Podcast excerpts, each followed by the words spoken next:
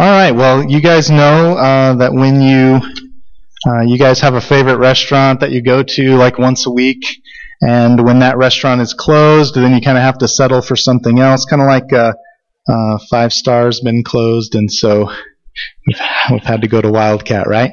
Um, but when that place is closed, what do you go to, right? Like you go to the place that you go to maybe like once a year, and the food's okay, but well, that's me this morning. I'm that third choice.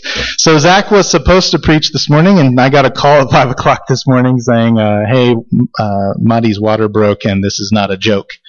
Um, that rhymed, but um, but anyways, yeah. So uh, um, praise be to the Lord, and uh, hopefully He gets the glory this morning. If you have your Bibles, uh, which I hope you do, let's turn to John chapter 14 this morning. John chapter 14. We're going to be in verses 1 through 6. I guess this is why people bring an actual Bible and not their iPad, because then they can not have to deal with technical difficulties. All right. John 14, 1 through 6. We're going to read these together. We'll talk about, uh, we'll talk through them and then we'll go and we'll jump around to a couple of different other sections of Scripture uh, this morning. But first one says, Let not your hearts be troubled. Believe in God, believe also in me. In my Father's house are many rooms. If it were not so, would I have told, would I have told you that?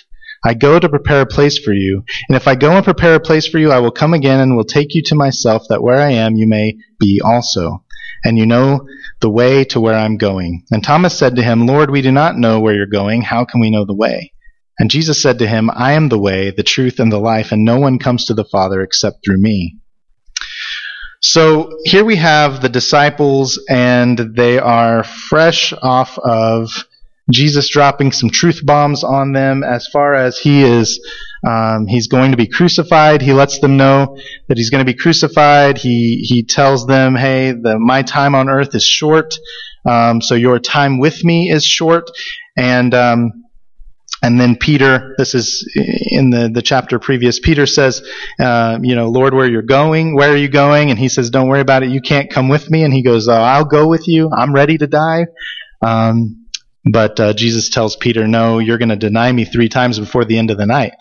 Um, so there's some some kind of kind of a Debbie Downer moment here where uh, the disciples have they've been told they've gone through the whole Lord's Supper, the betrayal of Judas, all of that stuff. They've been told that they're um, well, not the betrayal of Judas as far as the garden goes, but he's left the Lord's Supper, um, left fellowship with them to go and betray Christ. Um, this is all the night of when Jesus gets arrested that, that he's going to die. He's going to go and go to the cross uh, for the sins of the world. But for the disciples, they were um, they really didn't get it at this point. And you'll see even uh, later on as you study Scripture and you see as they walk with Jesus, there, there seems to be times where they really get it, and then other times where they're just they don't get it at all. And um, and this is one of those times where they're just, they don't really understand what Jesus is telling them. They do know that he's going somewhere. They know that he's, he says he's going to die. They don't really understand how all that's going to play out just yet. Um, but they, they've been walking with Christ for three years and they have this relationship with him and, um, and they're pretty, I would say, pretty torn up about uh, about losing Jesus in this moment, or what they think is losing Jesus in this moment. And so um, Jesus starts off with, Let not your hearts be troubled. Believe in God, believe also in me. I think we're at a point, at least personally speaking, where there's a lot of trouble in the world today. There's a lot of, of trouble in our own lives. There's a lot of, of moments where we are not at peace, moments where we are um, grasping for uh, what to do and what to say. And good, good night. I'm in one right now. Right. Um, this morning at five o'clock, when I had uh, no preparation at all, and, and, Zach even told me on Friday, he's like, "I don't know if I'm going to make it, man. You got to prepare something." And I was like, "Nah, you'll be all right." Yeah. Hindsight's twenty twenty. Um, there, there's a lot of just like insecurity in, the world today, uh, and I feel that on a personal level. And I think that that has happened. That we're not in a unique time. We're not in a unique situation. Um, I, I, believe that man has struggled with uh, this feeling of, of insecurity and fear and not belonging since the fall. Um, and uh, and I think that there's. I'm just going to go ahead and give you the end of the of the sermon now. That the, that the hope is only in Christ. So as we're as we're grasping for for some security, as we're grasping for provision, let's look ahead to the end and know that there is only hope in that in Jesus. So my first point um, is everyone longs for a home. So jo- uh, uh, Josh, why did I call him Josh? Zach. Josh is right there. So Zach was uh, wanted to uh, to preach on the delight of heaven, and he even shared his notes with me. But I probably should have just read those, but I'm, I'm not that kind of guy. So um, I'm still going to preach on the delight of heaven, and I believe the delight of heaven is Jesus. Um, but I think the the problem, the heart of the problem, is that we don't have a place to belong. Everyone is looking for a home. Everyone is longing for a home. And since creation, when God created the garden and created Adam and Eve, and He gave them a home, He gave them a place to belong, He gave them a place of security, He gave them a place of His presence where He walked with them daily. And when they sinned and they fell and the curse broke everything, uh, sin broke everything, um, there hasn't really been this sense of home, this sense of belonging, and I think that that's something we we still strive for today. Um, I think that's why one reason why so many people hop from job to job, or church to church, or sometimes family to family. Why there's why there's uh, this no not really a sense of of ever feeling secure in where you're at. And I don't know, maybe some of you guys do. Maybe some of you have lived a, long life of you know, however long you are, and you've had 40 plus years of security, and you feel safe, and you feel like you have home, like you have that sense of home. But I know in my 38 years, uh, it's been a roller coaster. Um, I can think back to just a few years ago when when Kira was born, and how I thought that everything up until that point was well, it had some rocky moments, but for the most part, it, it was semi-stable. And then God delivers our child seven weeks early, and uh, we spend five and a half weeks in the NICU. And I have a three I have a three pound baby, and I don't know what to do with this tiny little thing. Right? I don't know if she's gonna make it another day. Um, there's a lot of like the the world was shaken for me in that moment when my dad died when I was 12 years old.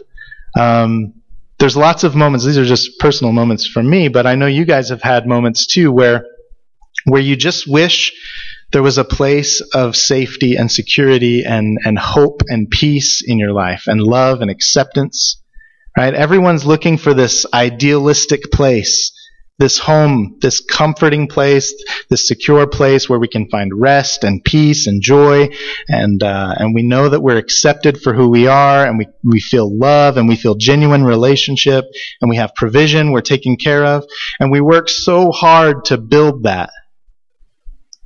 And then when things like fires happen, or a burglar breaks in, or our car breaks down, or we lose a job, or a spouse leaves us, or whatever it is, it wrecks our world because we've lost that sense of security that we've built up. So I think everyone is longing deep down for that. We're longing for that place of security and hope. Um, we all yearn for home. So we see that, like I said earlier, that the curse has separated um, the curse separated Adam and Eve from God in the beginning because uh, of their sin. There was punishment for their sin. It separated them from their home. Um, and sin today still separates us from a true home. As long as sin uh, exists in the world today, there will be no true safety. There will be no true security. There will be no 100% guarantee of provision, of love, acceptance, of rest, even. right? Um, as long as sin exists and the consequences of sin exist, you, you will not find that on this planet. You will not find that on earth. Uh, the disciples were in a place of chaos and insecurity. They longed for home. They longed for stability. They longed for direction. They wanted to know um, what's going to happen.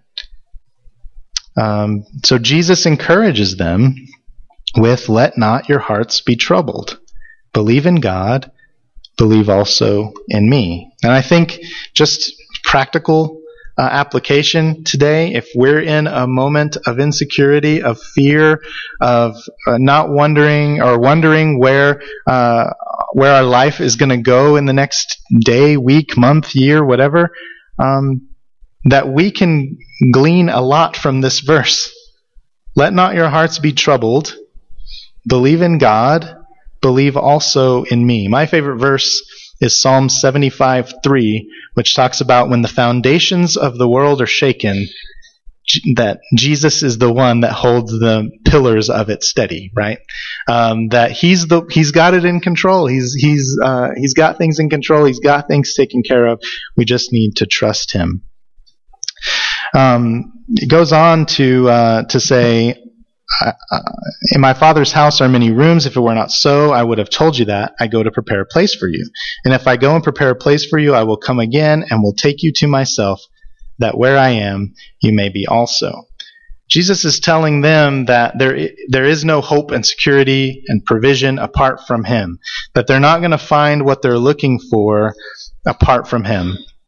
And we can know that our dwelling place, that our home, our sense of home, is not going to be found anywhere on this earth.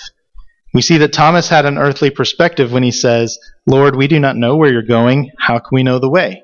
Here, Jesus is talking about spiritual things. He's talking about how um, he's going to die for the sins of the world, and um, he's going to go and, and ascend to the Father, and then one day come again um, so that they will have a place so that they'll have that place of reconciliation, that restored relationship with God the Father. And here, um, Thomas is like, I don't know where you're going. How can I know which way to go if I'm going to go with you? Um, he had that earthly perspective. And I think so often, many of us, um, in our wisdom, we seek after a home uh, with the things of earth, among the things of earth. We we work tireless hours. Um, we save and penny pinch. You know, we, we work so hard so that we can have what we think will make us happy, what we think will provide for us and take care of us. And I'm just as guilty of this as well. One of the, I would say, one of the idols of my life is security. Um, I want things to be stable. I don't want, uh, I don't want to ever wonder what's going to happen yeah, I guess that's the Baptist in me. I don't ever want to wonder what's going to happen next week or next month. I want to know. Yeah, we're going to have services and they're going to be this time and this is what we're going to do and you're going to go to this job and you're going to go to this house and this is what you're going to eat for dinner and all that fun stuff. But life is not like that. Um, and we seek, me personally, I seek to try and to build that, provide that stability for me and for my family. But I know that rust and moth and thief come in and they destroy those things that we work so hard to build up and to uh, and to hold on to. There is no job, no location, no church, no group of friends, no spouse, no child, not even like a pet. Nothing that can fulfill or satisfy us. I woke up this morning and as I was struggling with um, what what do you want me to say, Lord? What do you want me to preach on? How am I going to do this? I haven't preached in almost two years, so it's been I'm a little rusty. Um, I just grabbed my dog and I was petting him. like, come over here. I know you're laying over there by mommy, but I want to hold you for a minute. And uh, just petting him. And uh, I heard that's relaxing somewhere. I don't know. It didn't help this morning. Um, but not even your little pet, not even your little puppy dog, he he can't take care of you. He can't satisfy or fulfill you. All of those things, as no matter how good they are, our house, our job, our church, our spouse, our children, even our little puppy dog, they're they're not going to fulfill us like Jesus can fulfill us. They're not going to supply uh, what we need like He can supply what we need. Look at, uh, well, I mean, you don't have to turn there, but in your own time, study the book of Ecclesiastes, where Solomon talks about how he has riches and he has land and he has, um, you know, relationships and he has all of these things that people desire. He has power, he has military might, he has wealth. And all of it is what? Does somebody tell me what the word is? Vanity, right? He says, vanity, vanity, all is vanity under the sun, right? Meaning, apart from Christ on this earth, everything that we do, everything that we strive for, everything that we make important, everything that we idolize, will not, cannot take care of us, cannot supply that peace, that love, that acceptance that we're looking for, that security that we're looking for. Only Christ can. Nothing on this earth is capable of providing everything that we yearn for. Nothing on this earth is capable of providing that sense of home.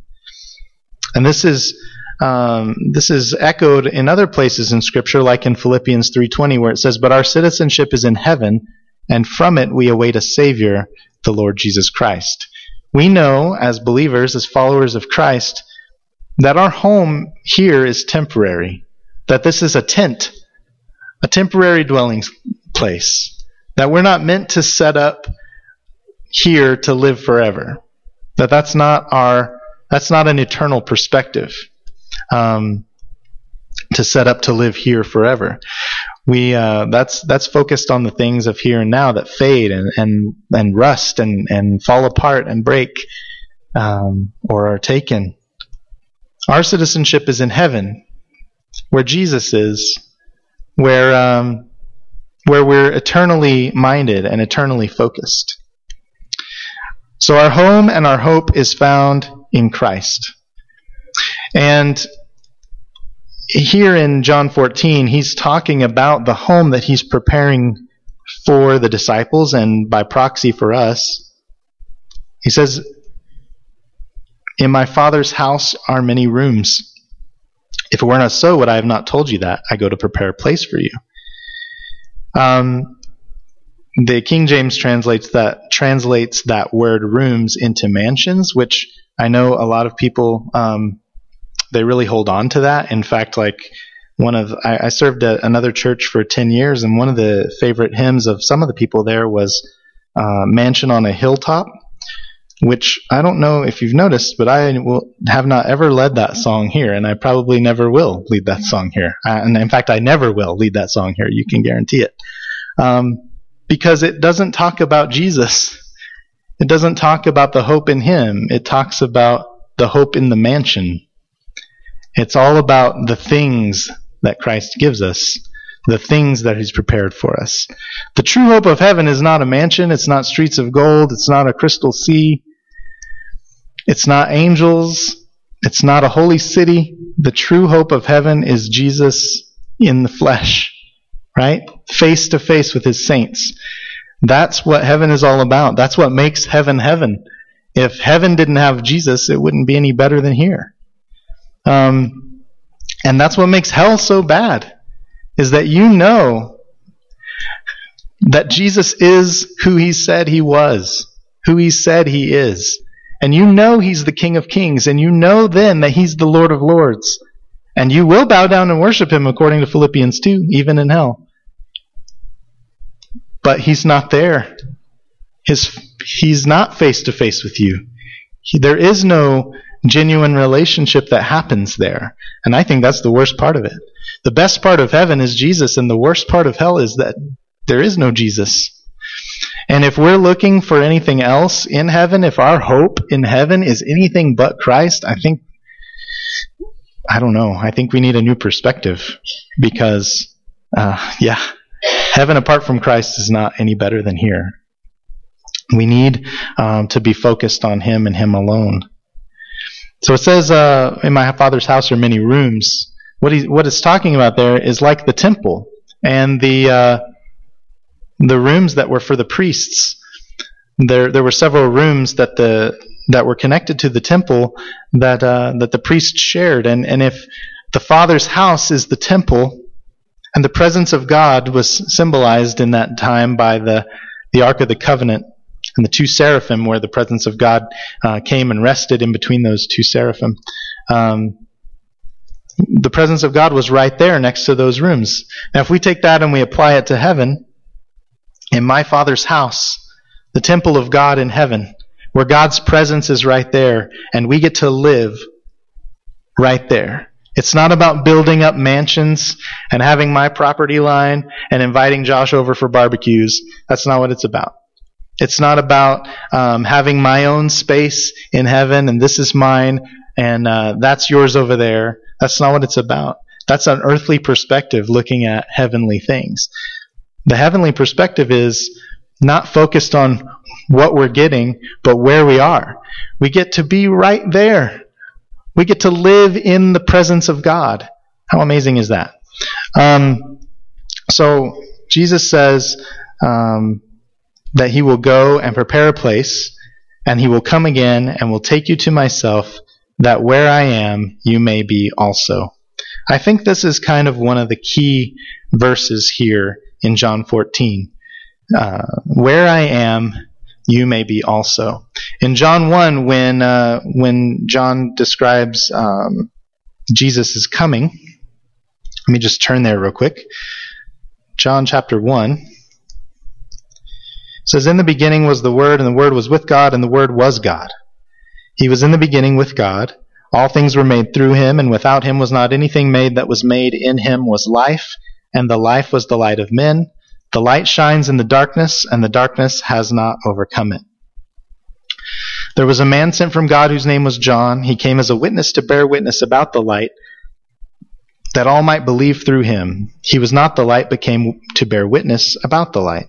The true light, which God, which gives light to everyone, was coming into the world. He was in the world, and the world was made through him, yet the world did not know him. He came to his own, and his own people did not receive him. But to all who did receive him, who believed in his name, he gave the right to become children of God, who were born not of blood, nor of the will of the flesh, nor of the will of man, but of God. Here's, an, here's another key verse, John 1, 1 14. And the Word became flesh and dwelt among us, and we have seen his glory, glory as of the only Son from the Father full of grace and truth. So here in uh, John chapter 1, when Jesus comes to dwell among us in flesh, this was what was missing since the creation. God was walking the earth in, in flesh. He was fellowshipping with people on a daily basis. His presence was right there. Um, so what was taken away in the garden was restored through Jesus temporarily. And Jesus knew this. Um, in fact, the word dwelt there in verse 14 means like a tent, uh, to dwell temporarily. Um,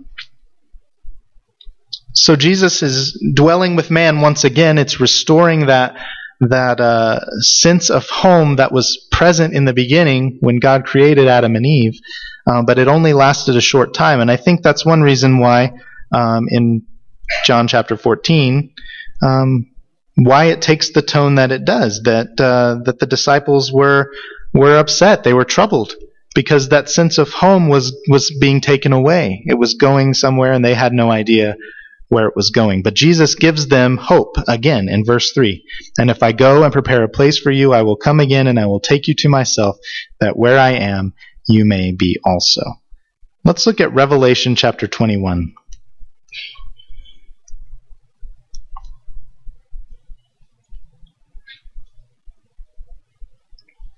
So we know that our home and our hope is found only in Christ, and that the real hope of, of heaven is Jesus. In uh, chapter 21 of Revelation, John is describing to us the new heaven and the new earth. What life is going to be like in glory.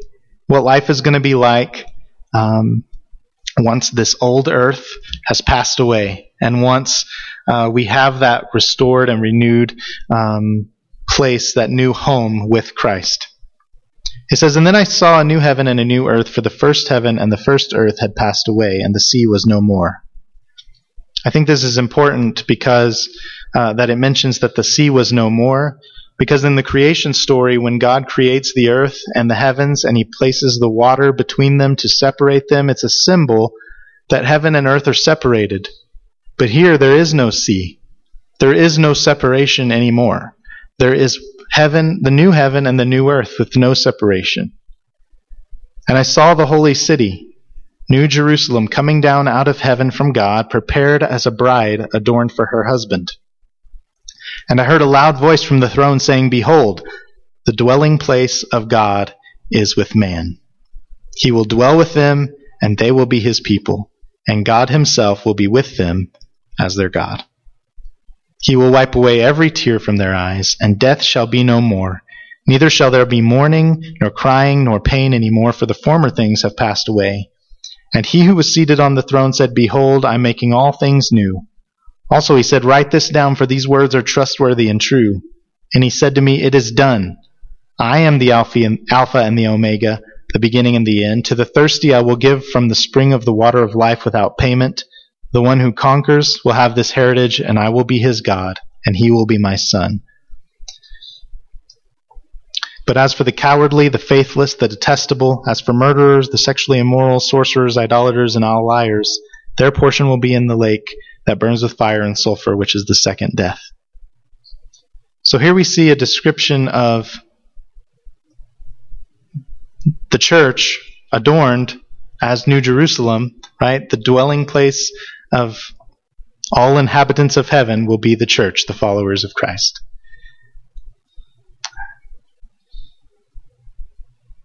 The church being adorned as a bride for her husband coming down, and John seeing this, and uh, the throne, the voice from the throne, God says, "Behold, the dwelling place of God is with man.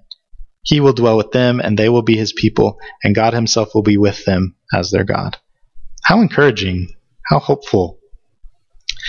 That uh, that we have not only a God who loves us and wants to save us from our sins and wants to forgive us of the debt that sin caused in our life and wants to restore right relationship with us. Not only do we have that, but we also have a God who loves us so much that he would create a place, a home, where we can live for eternity and he will live among us. There's no more separation, no more um, distance, no more times of visitation. It's not like um, God only comes to visit on Christmas and Easter and Thanksgiving and uh, family get togethers. It's not about that. It's a daily walking with, a daily living with, an abiding with. Um, that's encouraging. And that's something to look forward to. If we love Jesus and we want to be with him, and as a follower of Christ, I hope that that is our hope then this is the culmination of all of that hope laid out.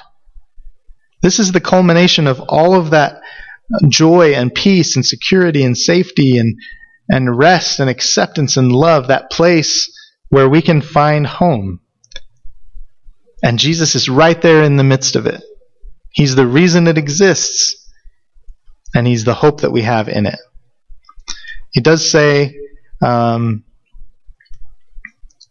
the one who conquers will have this heritage, and I will be his God, and he will be my son.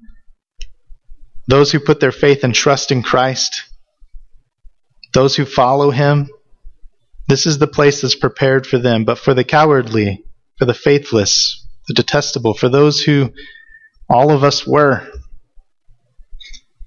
who ignored Christ, who said, I, I want nothing to do with you. I can, I can find fulfillment and hope and home right here. I can make this earth what I want it to be. I can make my life what I want it to be without you. For those people, there's separation. They don't get to live out the eternal hope because they never put their hope in Christ in the first place. They put their hope in other things. They put their faith in other things. They tried to find fulfillment in other things. Verse, uh, verse 9. Then came one of the seven angels who had the seven bowls full of the seven last plagues, and spoke to me, saying, Come, I will show you the bride, the wife of the Lamb, talking about the church. And he carried me away in the Spirit to a great high mountain and showed me the holy city Jerusalem coming down out of heaven from God, having the glory of God. Its radiance like a most rare jewel, like a jasper, clear as crystal. It had a great high wall with twelve gates. I'm going to stop kind of in some of these um, moments and, and just kind of um, expound on it a little bit. So we see that the church, this city, this holy city that's been prepared for God as his bride, um, has a great high wall. What do walls do? Protect us, right? They're security. So this new place, the church in heaven, will be a place of security. We also see that it has 12 gates, and at the gates, 12 angels, and on the gates, the names of the 12 tribes of the sons of Israel were inscribed. On the east, three gates, on the north, three gates, on the south, three gates, and on the west, three gates. And the wall of the city had 12 foundations, and on them were the 12 names of the 12 apostles of the Lamb. And the one who spoke with me had a measuring rod of gold to measure the city and its gates and its walls. The city lies foursquare, its length the same as its width, and he measured the city with his rod, 12,000 stadia. Its length and width and height are equal. He also measured its wall, 144 cubits by human measurement, which is also an angel's measurement. This is a big space, which means there's lots of room. I'm not talking like the big house song where there's lots and lots of room to play football. I'm talking about there's lots and lots of room in the church. I mean, obviously, look around, right? There's lots and lots of room. Our our mission is not over. Our job is not over until God has called us, and uh, God has called us home. And so, uh, I think we should be on mission to uh, to share the good news of what Jesus has done in our lives with those around us, because heaven is not going to be. I mean, it will be full with who it needs to be full with. But what I mean is, if we're thinking, oh, heaven only has a limited amount of space, there's only room for 144,000 up there. That's that we're mistaken. There's plenty of room. So don't let it don't let you don't be discouraged by thinking that there's no room for your neighbor, for your uh, for your spouse, for your family member. Um, keep on keep on uh, praying for them and sharing the good news with them. We also see that uh, it says the wall was built of jasper. While oh, sorry, that's the yeah, the wall was built with jasper, verse 18. While the city was pure gold, like clear glass, the foundations of the wall of the city were adorned with every kind of jewel. The first was jasper, the second sapphire, the third agate, the fourth emerald, the fifth onyx, the sixth carnelian, the seventh chrysolite, the eighth beryl, the ninth topaz, the tenth chrysoprase, the eleventh jacinth, the twelfth amethyst we can run through this and, and not think twice about it. But you know what this tells me? A, a lot like in Colossians 3 when uh, we're laying a foundation, like Paul said gold and silver and precious stones. And when the refiner's fire comes, that remains. But the wood, hay, and stubble that we've built up, the stuff along with it that doesn't matter, that stuff gets destroyed. It gets taken out. But we see here in heaven, in the church, in picture form, those precious stones from generation and generation and generation of saints are built up one upon another, uh, and there's the foundation of the city. Of course, our foundation is Christ, just like Colossians 3 says, and we're building upon that foundation those things. We also see that the, the gemstones are different. It's not just one big layer of of onyx, or one big layer of carnelian, or one big layer of amethyst. Sometimes the works that the church does, they look different from generation to generation. One layer may look different from another layer, which may look different from another layer. But that doesn't mean they're any less precious. That doesn't mean they're any less um, worthy or worthwhile. And so we have to be careful as we, as the church, work uh, among other generations, that we don't look back on the generations of the past and say, oh, I can do it way better than that.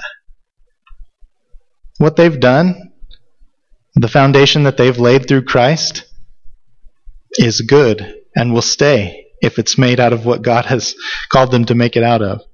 And if it's not, it'll be burned up. And the older generation can't look at the younger generation and say, oh, what, what are they doing with all their newfangled stuff? That's never going to work. We should do it like we used to do it. Because that's not true either. The foundations are all different. It's not always going to look the same, and that's okay. We're not always going to be exactly like our brother and sister, and that's okay. Because it still comes together in a picture of beauty here. The foundations, though different, work together to be the foundation of the city and the gates and the, and the walls. We see in verse 21 the 12 gates were 12 pearls, each of the gates made of a single pearl, and the street of the city was pure gold like transparent glass. Talking about the way in to heaven, the pearl at the gate, a single pearl, makes me reflect on John 14:6 when he says, "I am the way." Jesus, as our pearl of great price, stands in the gate, allowing entry in. We'll see later um, another important aspect to that. And we see the street of gold. The street of the city was pure gold like transparent glass. What we desire so much on earth, gold, wealth, is nothing but the streets in heaven, right? What we work so hard for um, is what you tread on in heaven. The things of this earth that we waste our lives trying to gather that we that we would sell our souls for some of us is is what you walk on is worthless it's not what the buildings are made out of it's not what the foundations made out of it's what the streets are made out of it's just something to be walked on i think we can learn a lot from that Verse 22 And I saw no temple in the city, for its temple is the Lord God the Almighty and the Lamb. This is important. The city, the midst of the church, the midst of the people of heaven, in the midst of that is the temple. And the temple is the Lord God the Almighty and the Lamb. Jesus is the center of the church in heaven. Should it be any different here on earth? I don't think so. By its light will the nations walk, and the kings of the earth will bring their glory into it. We're talking about those gates, the, pearl, the pearly gates. Verse 25, and its gates will never be shut by day. The gates are always open. What does that tell you? It tells you that Christ loves you and he wants a relationship with you. If he is the gate and he is open, he wants you to come in right? It says it's open or it's never shut by day. And then you think, well, what about night? Well, it answers that. And there will be no night there. They will bring it into the glory and the honor of the nations, but nothing unclean will ever enter it, nor anyone who does what is detestable or false, but only those who are written in the Lamb's book of life. That's what our true home looks like. If you look back to John 14 again,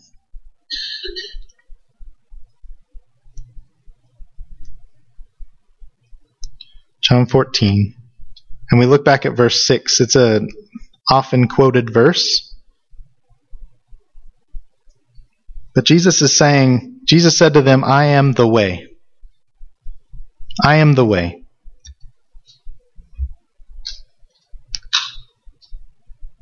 Jesus is the only reconciliation that we have, the only hope that we have, the only provision that we have, the only thing that is able to provide security and rest and peace and provision in our lives. He says, I am the way. He also says, I am the truth. He's the only thing we can trust in. In Revelation 21 that we just read, the angel told John to write this down because it's trustworthy and true. We can trust what Jesus said. We can trust everything that he said, everything that he is, everything that he does. And when he says he's going to come back for us and that he's preparing a place for us, we can trust in that. We can trust that one day, even though we don't have a sense of home or belonging here, even though that we, we run from job to job or place to place or church to church, that we, we really, we feel at unease and we feel afraid and we feel like we'll never belong. One day we will. One day we will have that place. And it says, I am also not just the way and the truth, but the life. He is the life, both the giver and sustainer of life and of life eternal. John 10:10 10, 10 says, "I've come so that they may have life and have it abundantly or have it to the fullest." Jesus came not that we'd have some kind of half life or uh, you know only partial fulfillment or or uh, partial satisfaction. Jesus came so that we would be fully satisfied in Him, so that we would be fully fulfilled in Him, so that we would understand and have true life, both here on earth and um, eternal life. And we're reminded of that. Goodness, today, as Madi gives birth to twins, we get to be reminded of the life that Jesus gives us every single day as we see babies born. We also get to be reminded of the consequences of sin as we see those around us who pass on. But one day, as we read about in Revelation, there will be no more death. There will be only life. And we get to, to live out um, our existence, our eternal existence in the presence of God, in the presence of the way, the truth, and the life forever and ever and ever. So our true home is pretty amazing. Let's go back and look at um, Revelation 21 again.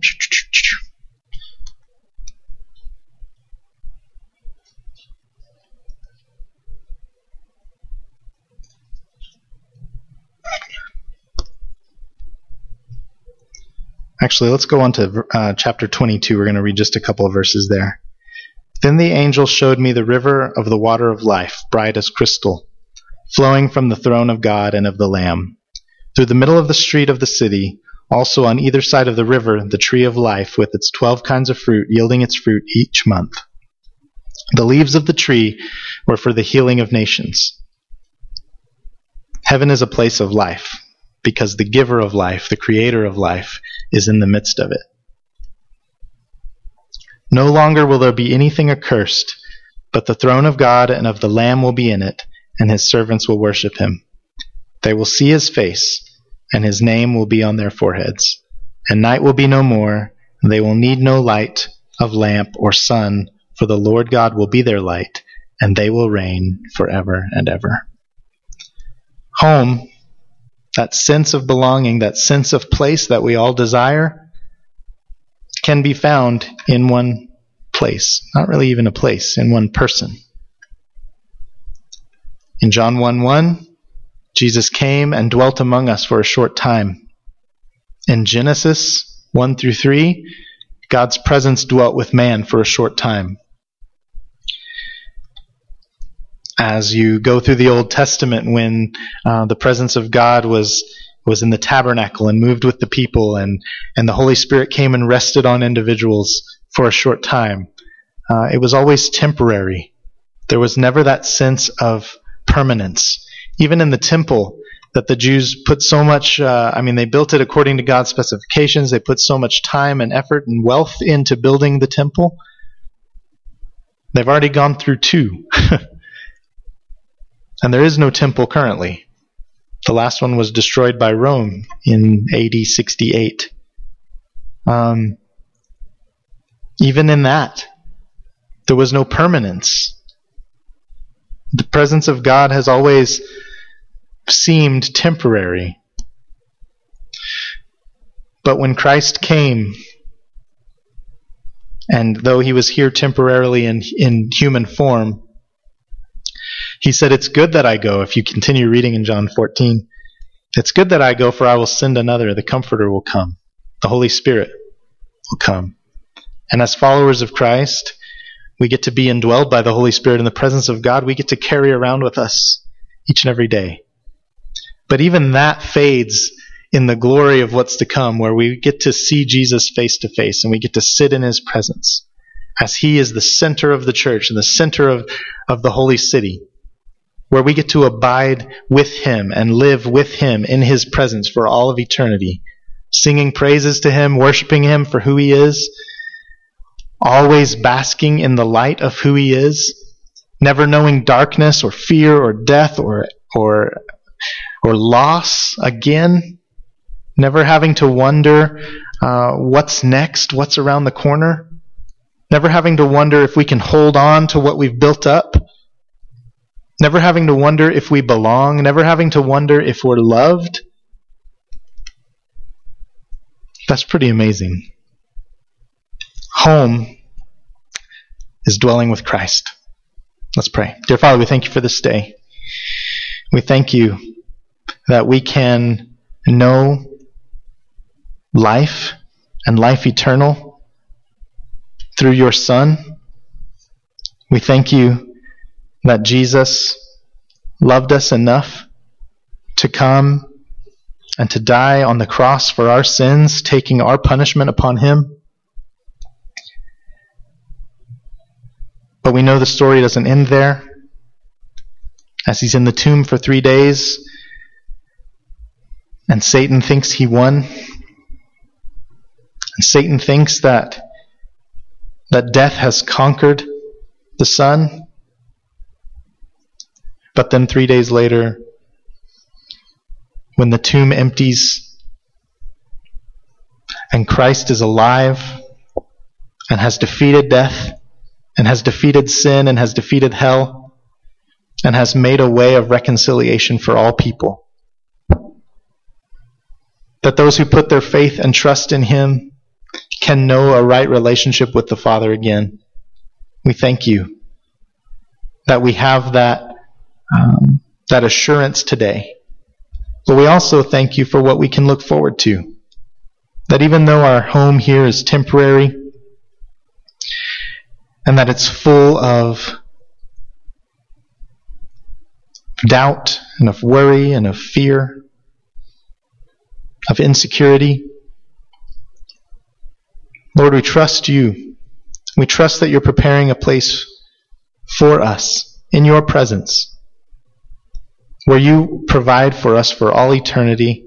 Hope, rest, peace, love, acceptance, where we can abide in you as you call us to do in John 15. Thank you for loving us and for your grace that's poured out on us each and every day. In Jesus' name, amen.